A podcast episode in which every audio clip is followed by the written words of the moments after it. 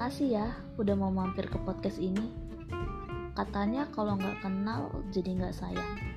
Padahal banyak yang udah lama kenal malah nggak sayang-sayang. Eh, gimana-gimana?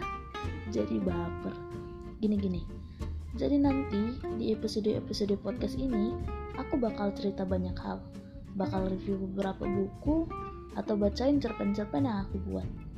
Semoga kamu gak bosen ya dengerin suara aku. Salam kenal.